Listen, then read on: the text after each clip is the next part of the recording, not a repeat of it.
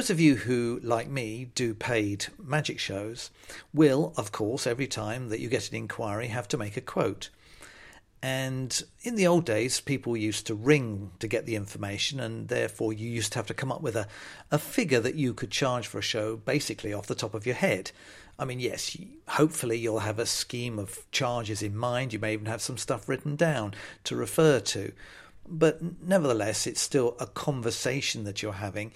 And sometimes, under those circumstances, you will quote a figure, and the, the person on the other end of the phone goes a little bit quiet. And you often wonder whether the reason that they've gone quiet is because they are perhaps surprised at how much the quote is that you've just made. Now, when people these days make inquiries, they tend to do it by email, of course, or filling in online inquiry forms from your website. And so when you receive that, not only does it give you the opportunity to have a, a proper think about, well, okay, how much is the fee going to be for this particular set of circumstances this show presents? But when the person, when you then send it back, the person at the other end has also got time to consider it, to think about it, and doesn't feel pressured to make an instant decision about whether they want you or whether they don't. I mean, in the old days with the telephone inquiries, people would um, say, "Right, well, thank you for that. Um, I'll I'll talk to my husband about it and get back to you," which tended to be code for "I need to think about this. I'm not going to make a decision right now don't know what to think about this fee, and they just want to get off the phone basically once they know how much it's going to be. Of course, as I say, these days where where it's not such a an interactive sort of conversation that's going on, then people have got time to think about the fee more. But there is one element of fees which most people don't, who are making inquiries, this is, most people don't think of doing, but occasionally you'll get someone who tries to negotiate with you. The most common people who do this are people, perhaps, let's say, who are running a charity event. Naturally enough, they're trying to keep their costs down, and so they feel that they ought to try and barter or at least negotiate on the fee. But I think the trouble from our point of view is that this puts us into a slightly awkward position. I mean, I don't know about you, but when I've made a quote for my services, then it's something that I feel that is how much I feel I am worth to go out and do the particular show that they want me to do. So if somebody comes back to me either by email or perhaps rings me up and goes, "Is there any negotiation on this?" My reaction is is always the same. It's um, well, no, sorry, I, the price I've given you is the the best price. I always give that first and uh, certainly my other clients have always been very happy to pay that price for the for what you've asked me to do. Uh, but of course, obviously, if it's outside your, your budget, then I understand that. But um, certainly for me, that's what I would require in order to come do the show for you. So I will never barter or negotiate on the fee that I've already quoted because I feel that if you then say, let's say you quote a fee, let's say for argument's sake, let's say it's three hundred pounds, and they they say to you, oh, right, a bit more than I wanted to pay. Uh, can you come down a bit from that? And you go, oh, okay, 250. Then, to my mind, anyway, that undermines my original quote. Well, if I can do it for 250, why did I quote £300 to start with? I'm not a car salesman or a double glazing salesman. I'm, I'm selling my time and my skills. Um, so, in a way, either you know what the value of what you do is or you don't. So to me, it seems counterintuitive to then just drop the price because somebody has asked. Now, of course, I'm in a fortunate position that I'm not afraid to lose a booking if I think that the the fee that they want to pay me, if you like, is lower than the one I'm prepared to accept.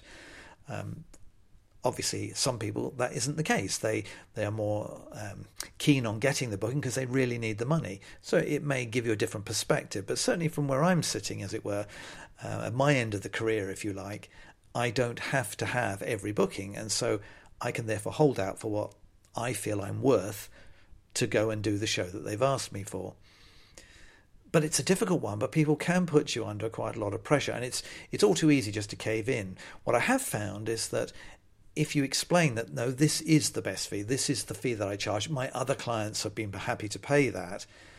If the person genuinely can't afford it, okay, yes, you will lose the booking. But often the people who try to negotiate you down, it's not that they can't afford it, it's just that they feel that they they have to try to knock you down if they can. Maybe their committee has said, well, why don't you go back to him, see if you can get him to do it for a bit less. So they feel duty bound to ask. Because on the few occasions where people have tried to knock me down on price and I've basically said, I'm sorry, no, then they've booked me anyway. Oh, okay, well, I had to ask, didn't I? Is the sort of thing that people say. It's almost as if, with for some people, negotiating on the price is something that they would do with everything. And so, why wouldn't they do it with the magician?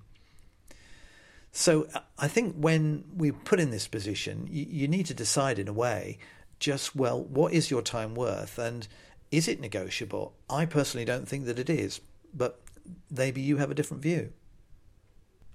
I was playing around with a, a mental effect the other day, and it involved me having to have a prediction. And then I started this sort of internal dialogue with myself about whether this prediction should be handwritten or whether I should have it printed. Because it seemed to me, uh, my sort of initial thought was, well, if I have this printed, then it looks kind of too final uh, whereas if I write it, it looks like I'm, I'm, actually looking into the future and foretelling what's going to happen. But I, I, couldn't quite work out initially in my head what what the difference might imply as to whether the thing was printed or whether it was handwritten. Because I, I sort of felt that there must be a difference between the two but initially I couldn't think what it was. But I, I, think I've now worked out what it is. Now, probably for lay people, this would fly past them anyway, but certainly when I started to analyse it and think about it, the conclusions that I come to are as follows. And uh, you can see what you think about this, whether you agree with me or not. If you're going to do a trick in which uh, a spectator is going to be given some free choices, a choice or several choices, and you say that you're going to write a prediction, then because there's going to be a number of perhaps elements of them selecting things, what you're going to do is you're going to try and show that you can look ahead and work out what is going to happen after he's made all these um, after he's made all these choices. Now, to me, I would have to do a handwritten prediction for that particular one because I, I want them to believe that the choices that they are about to make are free choices and that the trick is, or the effect, if you like, is that I am anticipating what their choices are going to be, and I am writing a prediction on the basis of what I think they're about to do. So it has a fairly fluid sort of feel to it, I think. However, if my presentation changes, I can change the nature of the prediction. Because if I say to a spectator, now in a moment you're going to be making some choices, these are going to feel like free choices, but actually, it's a funny thing, but then they won't actually be free because destiny is going to kick in. There are certain things that, no matter how many choices we make in life, there is an outcome that we cannot avoid. And in fact, I know what the outcome is going to be after you have made your choice in a few minutes. It's printed on this card, which I'm placing face down on the table here. You, th- you cannot avoid this. It is on here. I know what's going to happen. So you see, so you see the difference between that. The second one, where it's printed, is I'm saying they will not be able to avoid this particular outcome. And the fact that it's printed and that I then go to another table and I do the same trick and I use the same prediction if somebody was to come across and watch, it would be fine because the presentation is that it's destiny. And no matter what free choices the spectator will make, they're not going to be able to avoid arriving at this end, particular endpoint that I have printed on the card.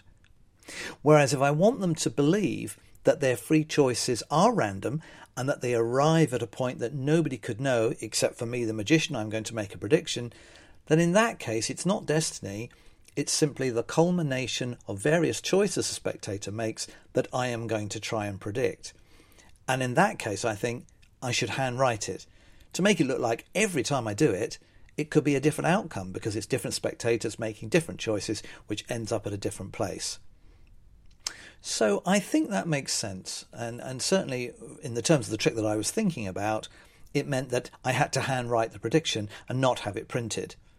Um, but what do you think? Have you ever thought about that? And in, if there are any prediction tricks that you already do, you could try applying that logic, such as it is, uh, and see whether you're actually doing the right in inverted commas thing by having it either handwritten or not. Years ago, I was booked by an agent to do a large event, and I had to work with another close up magician. And we were discussing how we were going to cover the number of tables that we had to get round.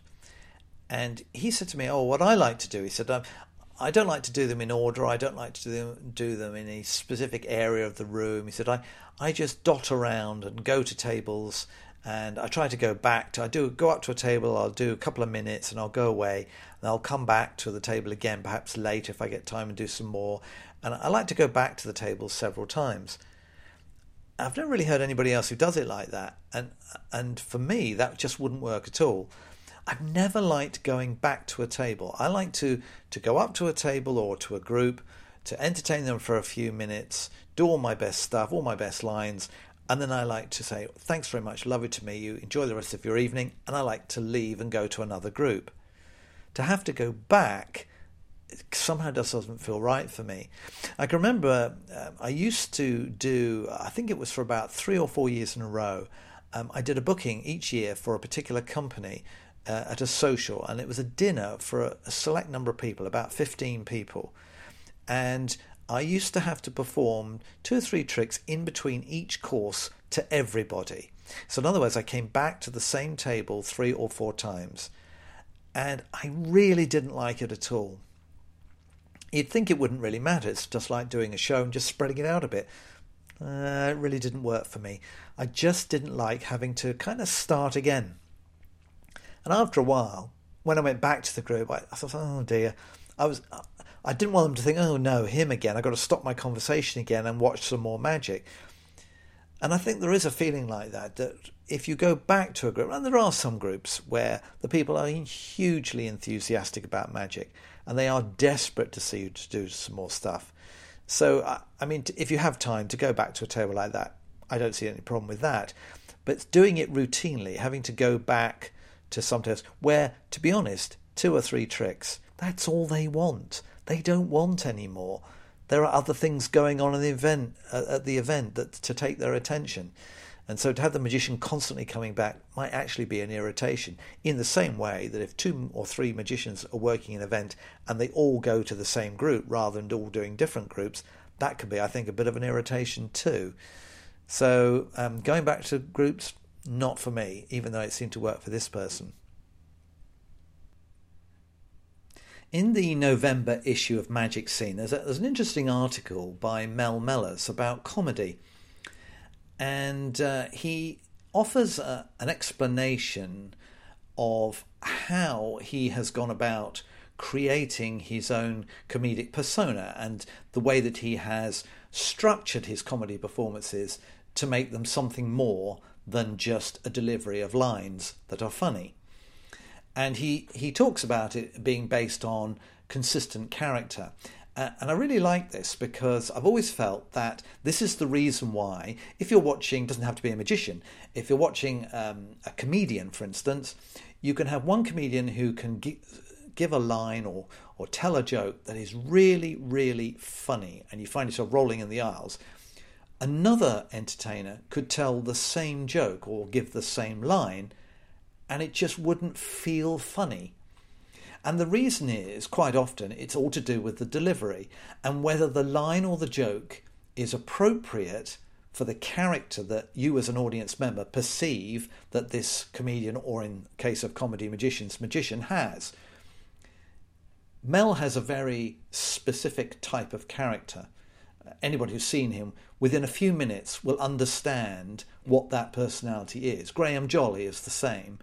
Uh, he he also has a very clearly, consistently defined personality, and all the humour that these guys get when they do their shows comes a lot from an expression of these personalities. So it's it's not the actual words that they use. It's not the things that they say. It's kind of like the the attitude that they say them with, or the timing or the situation that they create that they then drop the line into. It fits. It fits them, their personality. It fits. It's consistent, and all of their gags and all of their humour lends itself to in a particular way to make it funny. And you find this with good sitcoms on on the TV as well. They create characters, and that's why when you when you watch a sitcom, when you first see it, you may not find it particularly funny. But as you start to watch episode after episode, you start to find it increasingly funny.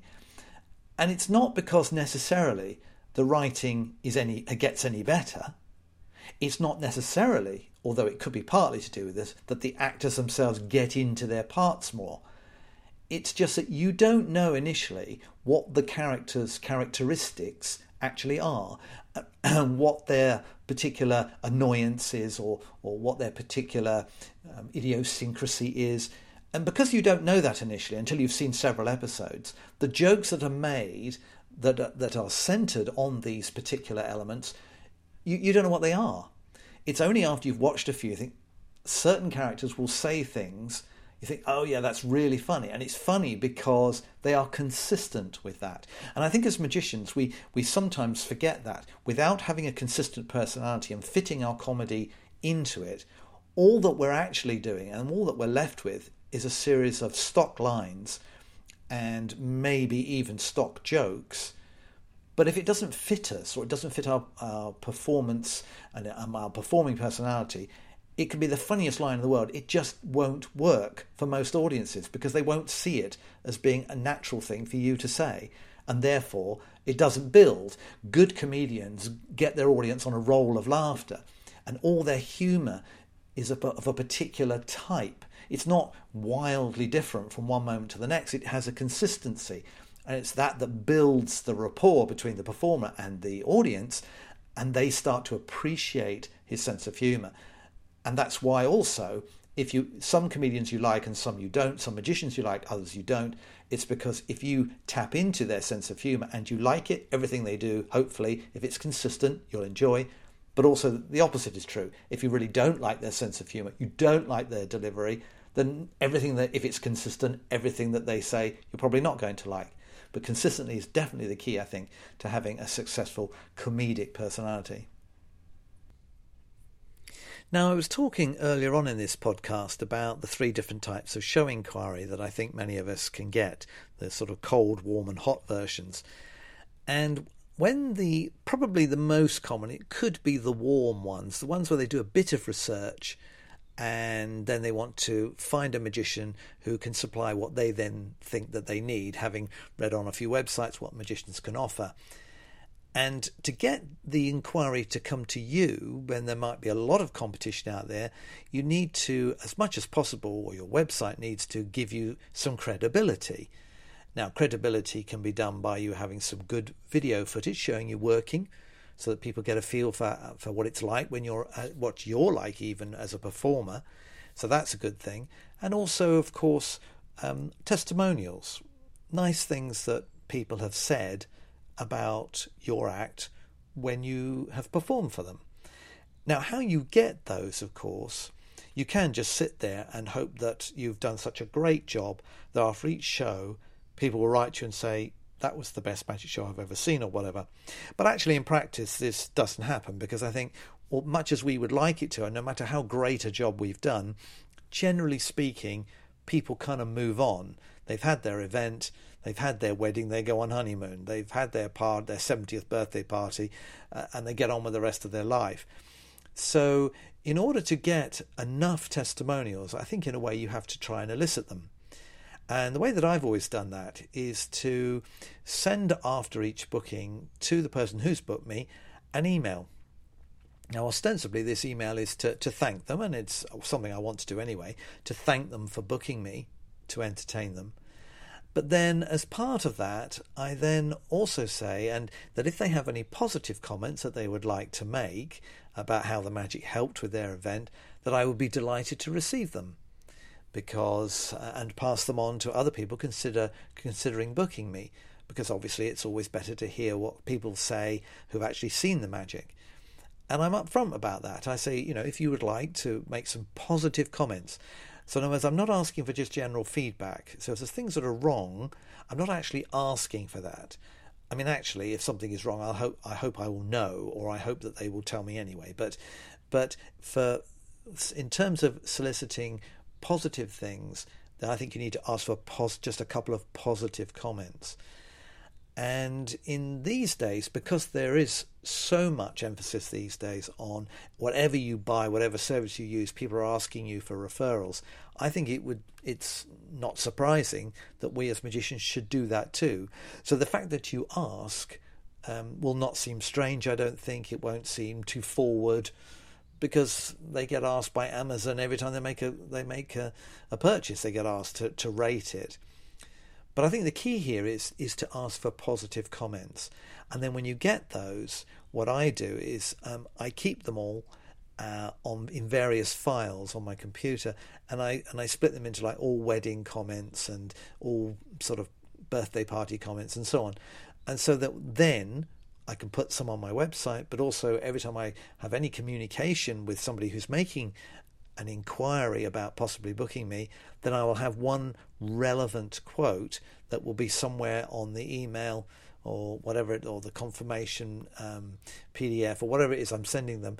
It will have a relevant quote of someone else saying that they'd booked me to do what this person is either inquiring to or what they've just booked me for, saying that it was great when they had me do the same thing.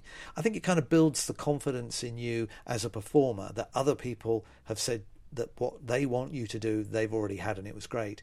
So even when somebody's already booked, I still put one on, one they haven't seen before. I never repeat one to the same person. So that it, it gives the impression, hopefully rightly so, that I will do a good job for them and that they can trust me and that if they haven't booked me already, they really should. One of the most popular close up tricks with all close up magicians is the card to wallet. And considering how many different versions of the card to wallet are out there for you to consider, sometimes it can seem a bit impossible to make a decision about which one to use. Actually, if you if you look at card to wallet generally, there are two basic methods. One is a palm and load, and the other is a no palm version. And within each of those two categories, there are lots of different variations. But those are the two main types I would suggest. And I think if you're trying to work out, well, which would be the best one for me, is to look at the pros and cons, the advantages and disadvantages of the two different types. So I thought we could do that. So, for instance, a palm and load wallet. That's great because the card appears instantly without any fuss inside the wallet. It really does cut brilliantly quickly to the chase.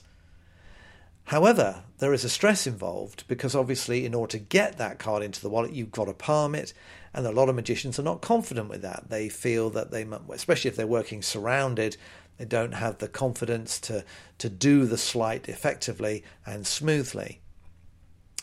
So, if you're going to go down the no palm route, then you've got to to realize that in order to get a card into the wallet, you can do it completely surrounded there are, there are probably absolutely no angles. So that's great. But the disadvantage is, of course, that you, you are going to have to get the card into the wallet through routining. There is a certain sequence that you're going to need to go through in order to end up with that card inside the wallet. Whereas with the palm, you can just go for the wallet, bring it out, and there's the card in the wallet. With the no palm version, you can't short track it you, you've got to go through the required handling in order to make sure that the card ends up in the right place. The other thing about a palm and load is that it does allow for extra layers of impossibility. A lot of people like to use, for instance, a card that ends, ends up inside an envelope that's sealed in a wallet, which really, in a practical sense, you can only do with a palm and load. Of course, palm and load wallets, you do have to hide them away in your jacket or in your pocket. Uh, they can't be out in the open. Whereas, of course, with a no palm, you can actually have the wallet out in view. You haven't got to have it secreted away and then suddenly bring it out. You can have it visible right from the start. So when a card ends up inside the wallet that's been in view the whole time, you could say, well, that's impressive. That's even more impressive. But the only problem is, if you have the wallet out in view and you're doing a card trick, it could be that the spectators will second guess where the card's going to end up because you're fiddling with the wallet so that you don't get the element of surprise that you do with a palm and load, where the wallet's out of out of sight and you simply go to your pocket, bring it out, open it, and there it is. Of course, trouble is palm and load wallets, sometimes they have external slits you've got to hide, things like that, slides you've got to fiddle around with to, to, to reset them. Maybe that's uh, something that uh, could be a disadvantage. But they do have the advantage that you can palm and load other things, such as coins, banknotes, pictures. And in one memorable case, though I actually personally didn't think it was a particularly good trick, but a mobile phone ended up inside a wallet. So there are all sorts of different things that you can do with the card to wallet. Um, and when you're coming to make a decision, I think it comes down to how quickly do you need to achieve the trick? Does it want to be a spontaneous thing, or can you evolve a routine that you don't mind going through every time so you don't have to palm the card in? Do you want the wallet to be out in view? Can it be away in a pocket? Do you want to load anything else other than a playing card? There are all sorts of things that you can think about, and then based on that, start to make a decision. But I suppose the bottom line is if you're not prepared to palm a card in front of spectators, buying a palm and load wallet is a complete waste of time because you may think you're going to do it, but when push comes to shove, you're probably not going to. In which case, you'd be better off going for a no palm version and working around the restrictions that that might give you. So, food for thought if you're in the market for a card to wallet.